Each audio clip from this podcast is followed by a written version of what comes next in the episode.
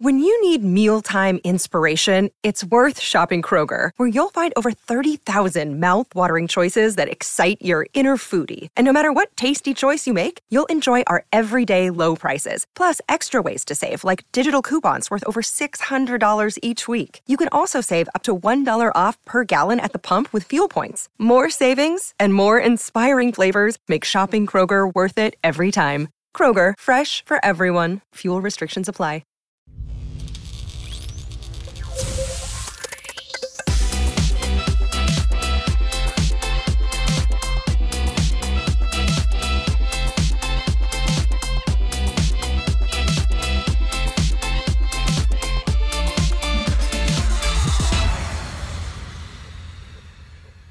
Good morning, Charged Up Studio listeners, and welcome back to another episode where you get charged up for success.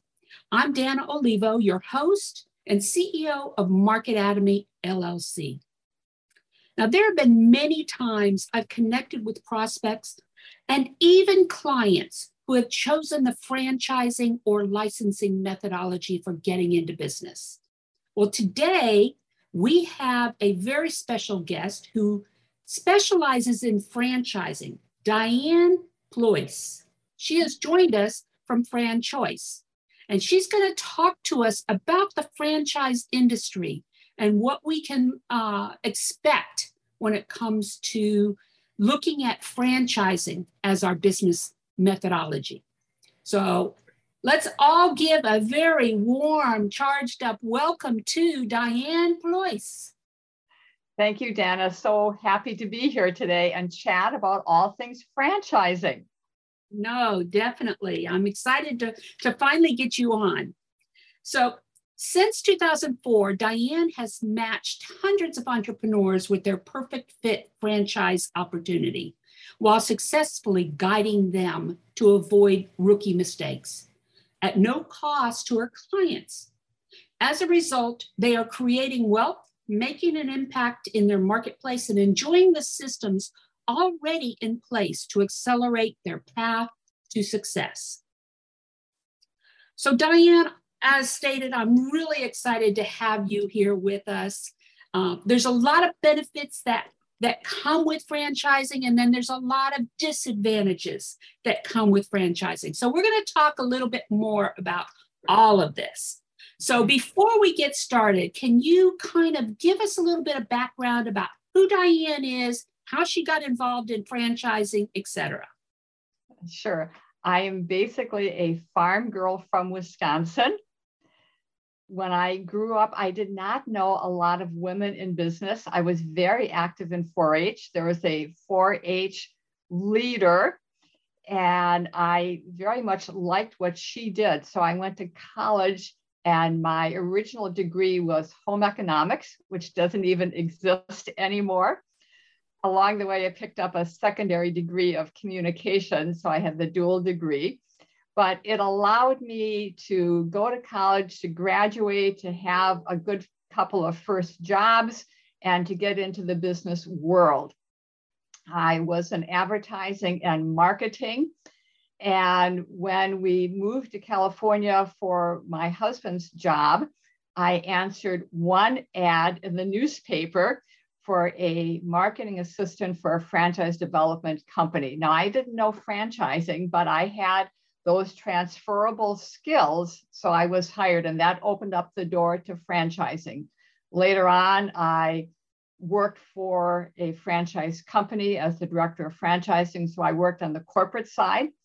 Unfortunately, like many of the people I work with, I was very surprised and shocked when I was downsized as part of senior management. And two of the people that I had worked with had been invited to join FranChoice as independent franchise consultants. And they said, Oh, Diane, you would love it here because you're working with great people. And we work with this whole range of companies. So you don't have to fit a square peg in a round hole, so to speak. And I was also invited, that was 17 years ago. So I've been doing this franchise matchmaking where I match good people with good businesses that whole time. Wow. Yeah, no, it's a it's an exciting industry to get into, and you are dealing with a lot of different um, types of businesses. Now, in my experience, first of all, when you talked about home ec, I can remember home ec in high school or in in in uh, middle school, I think it was. Not in high school, in middle school, whereas we learned how to bake and do laundry and things like that. But 4-H to me uh, was what I remember was more on the farm side of things, which is where you're from, raising animals, you know, and, and things like that. So that's a long ways from the franchise side of things and um, women entrepreneurship. It, it is a long way. And yet, my dad, being a dairy farmer, had his own business. He very much enjoyed it. He loved seeing the results of his hard work and effort. He was named the Farmer of the Year one year, and we would have school buses come out of the city kids to see a dairy farm. And when they were done with the tour, all the kids would get Dixie cups of ice cream, and whatever was left was was left for us, which I thought was fabulous.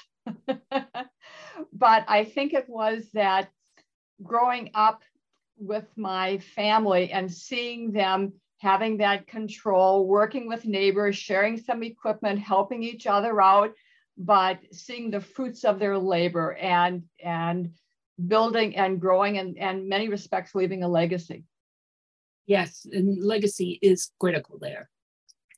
So we're all familiar with franchises in the sense of like McDonald's and Burger King and Wendy's and you know and things like that. You know, but that's not the the, the crux of um, uh, franchising? Is it there's there's many many other types of franchises, right? Talk you're about that a little bit. Yes, you're absolutely correct. There are many other options. We tend to think of the fast food restaurants because they're by the side of the road and they've got that flashing sign. But there's much more to franchising than just fast food and French fries. So there are many, many different industries. It could be fitness, it could be senior care, massage studios, nail salons, hair salons. There's a lot of service based businesses, particularly related to residential, and they have done extremely well during this pandemic, this past 18 months. And that could be starting from the top of the house, it could be roofing, it could be gutter cleaning, insulation, irrigation, lawn care, pool care, pet care, painting, handyman, electrical, HVAC, plumbing, window coverings, flooring, uh, emergency services, IT. Uh, there is a, a, a, staffing. There's a very, very long list. No, it's that definitely. And I want to get into um, getting more information from you on what's involved in getting involved in a franchise or even building a franchise. But first, let's talk about who is it that's usually drawn to franchising? Well, I've actually identified five categories of people that I mm-hmm. work with that are drawn to franchising. And the first group are the people that are 50 plus, and many times they've been downsized. They have great skills. They don't know that they want to go back to the corporate world and possibly be downsized again in another three to five years. So they look at a franchise many times right along with a job to learn about it and say, gee, I could do this. I've got this playbook now. So that's a very good option for them. I also work with people who are employed, but what I call nervous. So they've got the good job, but they're in an industry that's downsizing or a department and they want to have a safety net. So they do what's called a manager run business. So they keep their job, but they build a business on the side that a manager runs. Usually they'll open up the first unit or location the first year, the second unit, the second year, the third unit, the third year. And by that time, they're cash flowing nicely. And they then can be really in that catbird seat and say, do I want to continue with the job or do I want to now transition into my own business and continue to grow and scale it? So that's another category, if you will, of, of person that I work with. Related to that, I work with people who have taken time off from work, and they tend to be women who have cared for family or sometimes elderly parents. They've got great skills, they've left good positions behind. And now, when they look at going back, they're less excited about that. So, when they discover franchising and some of the flexibility and control they can have, they say, Yes, count me in. I'd like to sign the front of the check rather than the back of the check. Um, the fourth category would be veterans, and franchise companies love veterans because if you think about it, they're used to following systems and procedures. They usually have great management experience, and many times franchise companies will give veterans a discount off the franchise fee, and they tend to outperform as a group other franchisees. So they're very welcomed. And then the last type of person I work with, I call the plug and play entrepreneur.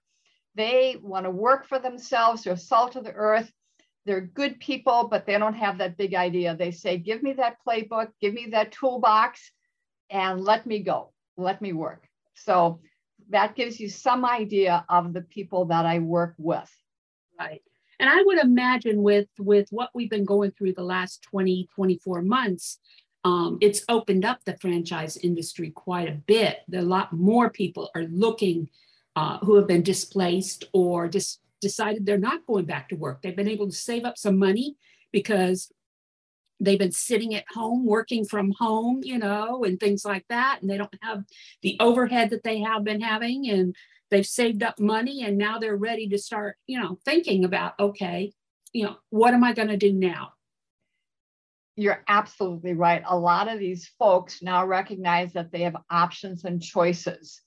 And not everyone wants to go back to the office. Some of them have had a taste of a little bit more of flexibility and they recognize there are more possibilities out there. So, yes, a lot more people are looking at it.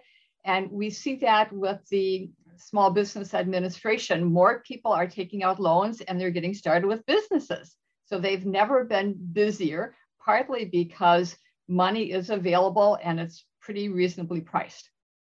So let's talk about um, the differences in franchises because I know with the clients that I've worked with, there are some franchises that are pretty strict, like McDonald's, and they have systems and things like that. And then there are some like the the home health care, you know, those type that aren't as strict. You still have to treat that as though you have to come up with your own systems, your own methodologies to run your business. What you're doing is you're basically you are, you know, purchasing this franchise or this licensing capabilities. Uh, it's the brand you're purchasing, is basically what it is. Well, you're really purchasing the whole system the training, the infrastructure, the vendor relationships, all of that. So they've got that program, that blueprint laid out for you. What you're going to be doing is you're going to be executing it. You're going to be hiring the people, training them, managing them, developing the relationships probably being involved in the community, uh, deciding on advertising and marketing strategies, watching the financials, watching the cash flow. Right, right. But then there are those, you know, I know that we've run into a few, I've run into a few of these smaller franchise where's, you know, yes, you've got the training and things like that, but when it comes to marketing, there's no contributions, there's no real you know uh, benefit on the marketing side or anything like that you have to figure that out for yourself okay. well, certainly some of the smaller franchise companies won't have a national ad fund. So it might say in their agreement when they hit x number of units for example when they hit 100 or 500 units then a national ad fund will kick in. Usually they'll have the prepared ads they'll have the digital advertising ready for you so that again you can implement it. And they'll have recommend they'll have recommendations for you. And hopefully people will follow those recommendations. Not everyone does. And and with the smaller franchises um, certainly they don't have nearly the brand recognition yet because they don't have as many locations open and they probably haven't been around that long yet. So give them a little more time. And speaking of that, let's talk a little bit about if you have a business and you want to franchise that business, what are some of the, the, the legalities or the requirements that are, are needed to be in place for you to be able to franchise. Like I've heard before that you have to have like five years of systems and methodologies in place, you know, and, and things like that. What, uh, First yeah. of all, that is not my specialty, but I can give just a few general comments. Whenever people are looking at a franchise, they're looking for something that's predictable. So if you're starting, a, if you want to start a franchise, you would look at your existing business do you have all the training in place so that if you hired Joe or Jane Average, could Joe or Jane Average take your training and everything that you've done and operate it? So that would be part of the start.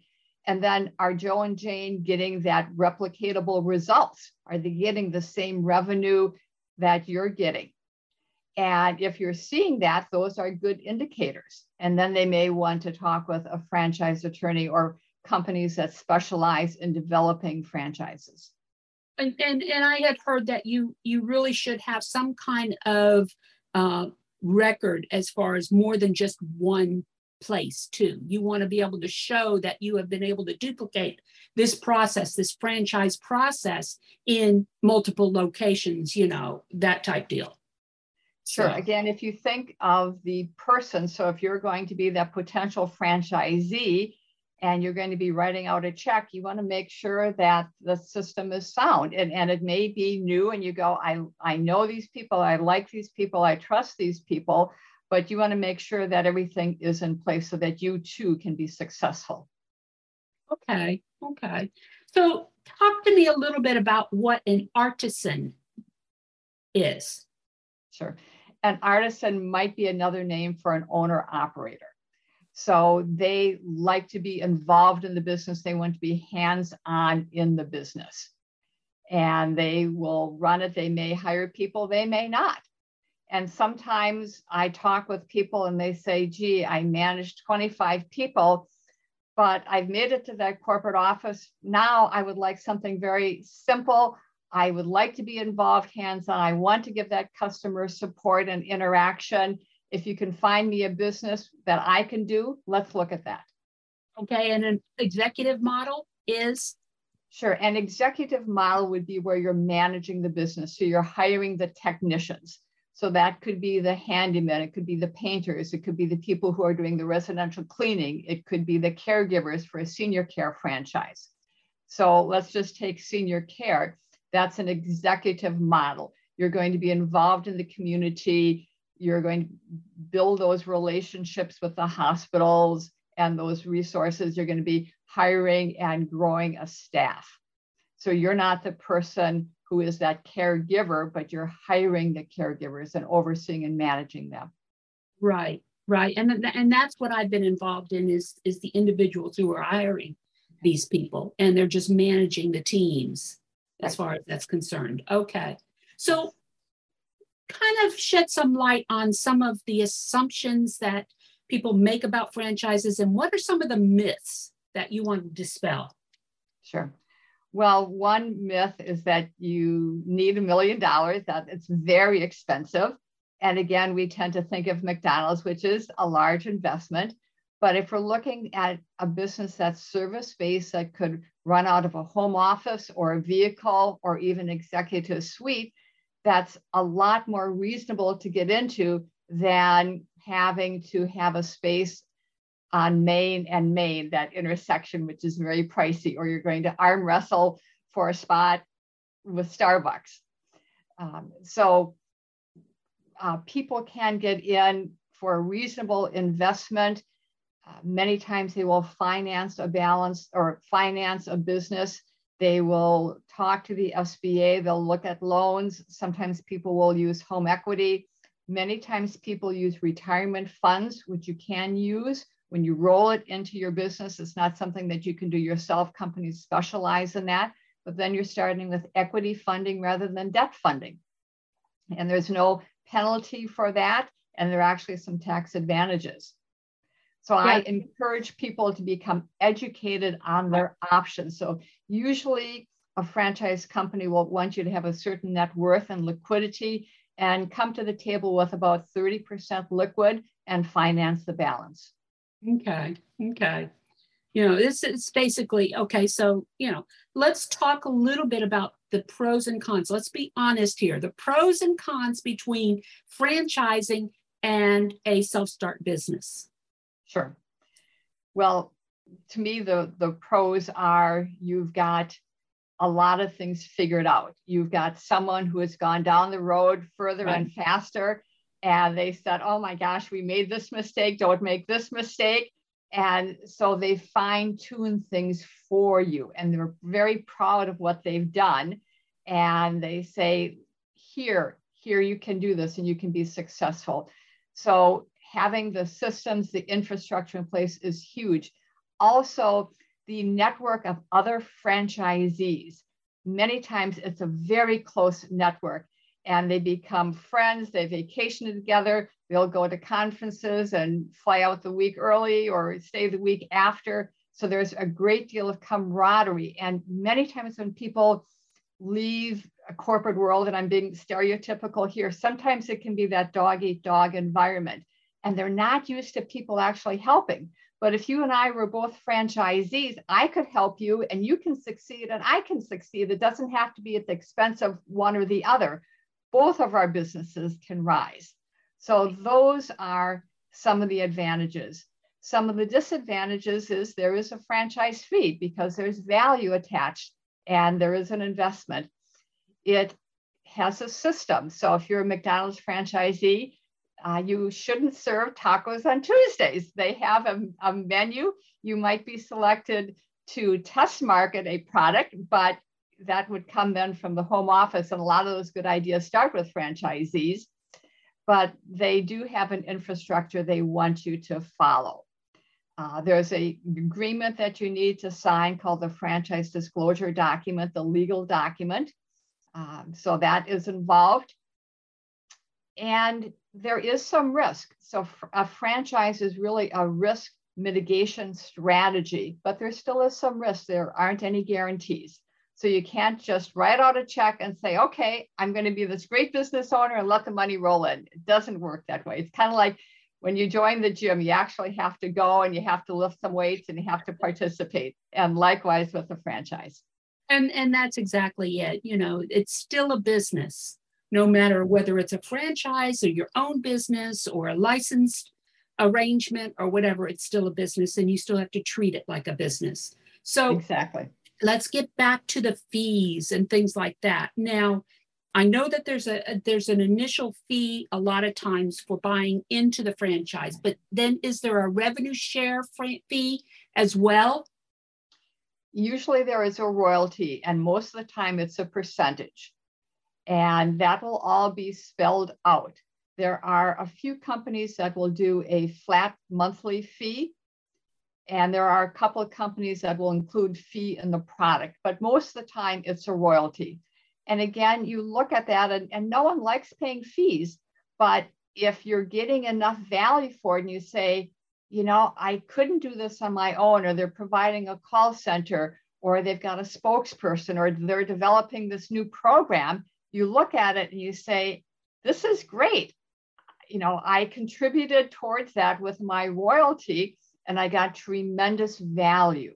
So that's why people continue to renew and that's why people go into franchises is they see that value and that's what and that's what a lot of uh, these new franchisees need to or people considering going into franchising need to consider is the fact that by franchising, you are cutting your overhead costs considerably marketing costs you know and and um, things like that. And then places like mcdonald's you know and stuff like that they help find the the the locations the ideal locations. They do a lot of the research up front that you would have to pay for. So there are a lot of benefits to the franchising side of things. Um, there are some you know some some not so pleasant benefits well there are yeah let's call it, there are some restrictions that you yeah. need to, to follow. And yeah. if you're that McDonald's franchisee and your bathrooms are dirty and your parking lot has a lot of trash in it, that's going to affect neighboring franchisees. So they're going to say, shape up here, yeah. which they should, because that could impact your business. Yeah. And then if you look, um, you know, uh, I know down here, okay, we've got, uh, what is it, RaceTrac and Wawa. Okay and it never seems to fail. Every time there's a RaceTrac that opens up, the Wawa is right across the street, or vice versa. Okay. And anytime a McDonald's would open up, a Burger King would be not far down the street, or Wendy's, or something like that. Who follows who here? As I mean, basically what they're doing is they are um, uh, basically taking advantage of the research that's already be, been done by, you know. Certainly, that is a strategy of some of the companies. Yes. And with most franchise companies, again, if we talk other than fast food, many times the franchise companies will work with you on finding that best location and you're going to be local so you have certain advantages of, of being uh, having the feet in the street if you will but they're also going to usually provide some advice and some insight and help with negotiating that lease those types of things which again is very important. So let's talk a little bit about veterans. Now we talked earlier and you said that franchise um, opportunities or companies, they really seek out these veterans. Explain why veterans are so important to franchisees or franchisors. Sure. Again, if you if you think of someone who has served our country, first of all, they want to say thank you for your service, but they are used to following systems and usually they have managed people so they are used to that interaction. They are decision makers, usually very good with customer service. Um, and they've got maybe more of an entrepreneurial spirit.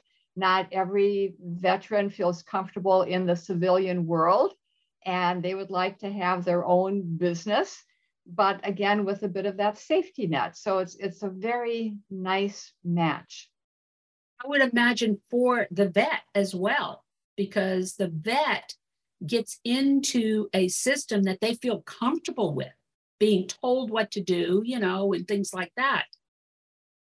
It, well, exactly. And again, they can contribute as well, but there is um, that comfort level of knowing there's value there and they're not on their own.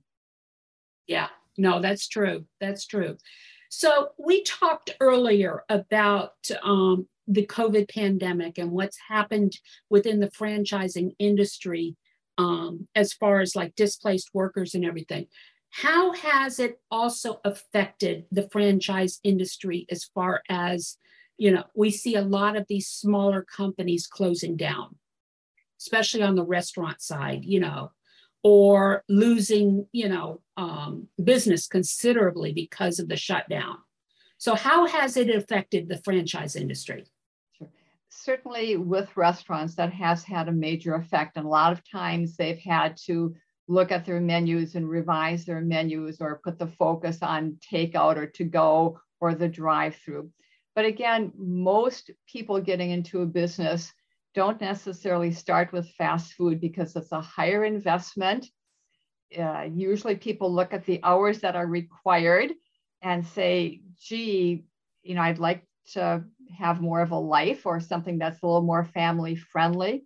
So again, if we look at some of the other options available, they don't necessarily make the news and many times they have done well, but the franchise companies are not touting that because it has been a very difficult time and that would not be appropriate. So many of the service based businesses, the handyman businesses, the painting franchises, they have had their very best year by a lot. I would imagine. But, yeah. Um, again, because people are home, they recognize that they would like things done. They don't have the skills, they don't have the tools, they don't have the time. They would like it done, but they want it done by someone who's that they know is professional, going to show up on time, etc. So those businesses have actually thrived. And I have had a number of people. So the past couple weeks, I've been calling some of my past placements. And I think this past year, I've had four people that I've placed that have bought second territories. So I think that gives you some indication that they're that they're doing well and that there is opportunity out there. Um, and and then if you're in a franchise and you decide or you come to the realization this isn't for me, you know, you bought into it or whatever, how hard is it to get out of the franchise industry? Do you have to sell the business yourself? Um, can you work with the franchisor? Will they help to sell it? You know, things like that. Sure. Well, first of all, when people are looking at a franchise, we call that time the franchise investigation time. So you're going to learn a lot from the franchise company. They're going to have webinars. They're going to talk about unit economics, about the investment, the different revenue streams. They're going to talk about the advertising, the marketing, the IT platform, their training, their support. They're going to go through the legal document. And when you know the basics, then they will give you the green light to talk to existing franchisees, and that's called validation. So you get to talk with people who are currently running the business or anyone that has been in there as well. And you can ask them some of the hard questions. And how long did it take you, Bob, to hit break even? Or what did you invest, Jane? Or what has been the biggest learning for you, Sam? So you can ask all of these questions. So you should really do a good investigation before you sign an agreement. And then once you sign it, you might think of it like a home. It's an asset that you're going to grow and scale and, and sell. Now, most agreements are 10 years, some are less, some are more. But I encourage people to start thinking about when they might like to sell it. And they may want to hire someone and groom that person. They may want to leave it for a family member, or they may want to sell it. So, as long as they have a going business, it's an asset and they can sell it. Okay. Okay. With I, I should I should add a caveat. The franchise company, of course, needs to approve who they sell it to, to make sure again they maintain certain standards and quality. Okay. But they don't they don't want to nix a, um, a sale. okay. Okay. So we're getting close to the end of another podcast here, an episode here. And let me just ask a couple of, of wrap up questions here. What advice would you give someone who's considering franchise business opportunity or ownership? The first piece of advice I give is to keep an open mind. Many times we think of a business from a consumer standpoint. We don't necessarily walk around the table or the desk to think what would it be like to run the business, be the owner. What's the investment level? What's the return? What kind of hours? How many employees? What type of advertising and marketing is done? So I encourage people to look first within and what do they want in a business? What are their goals? Because if we're looking at a business, it's really a vehicle to get that person somewhere. So, where do they want to go? Uh, is it financial? Is it lifestyle? Do they want to work with a partner? Do they want to work with adult children?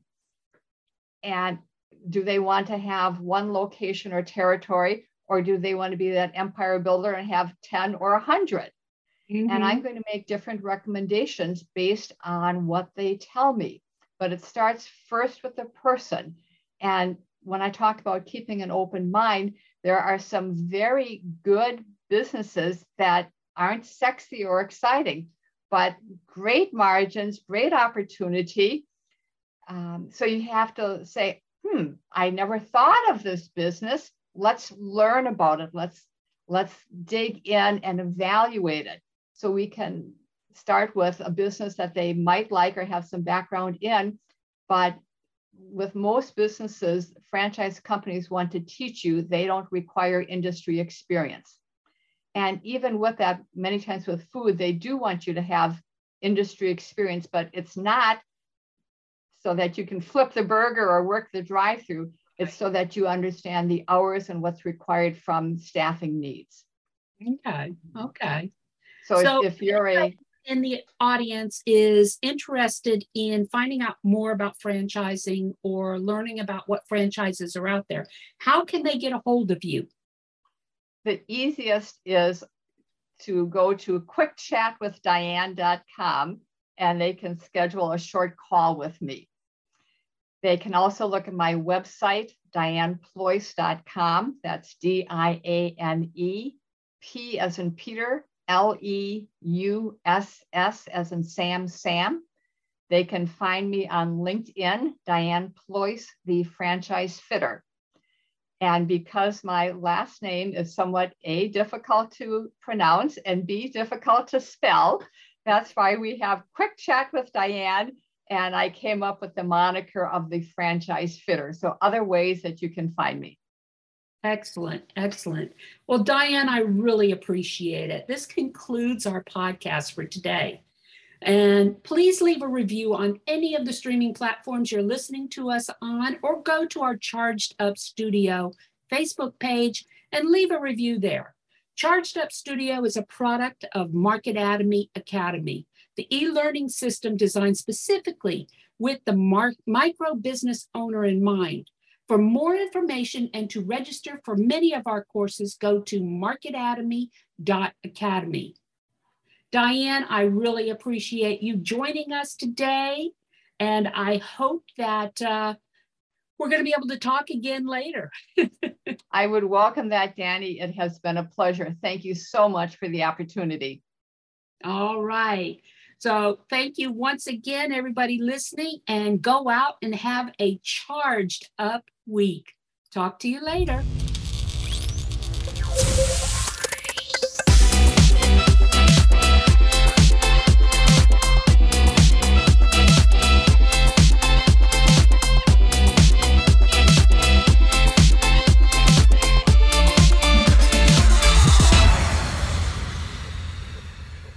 This podcast is a part of the C Suite Radio Network.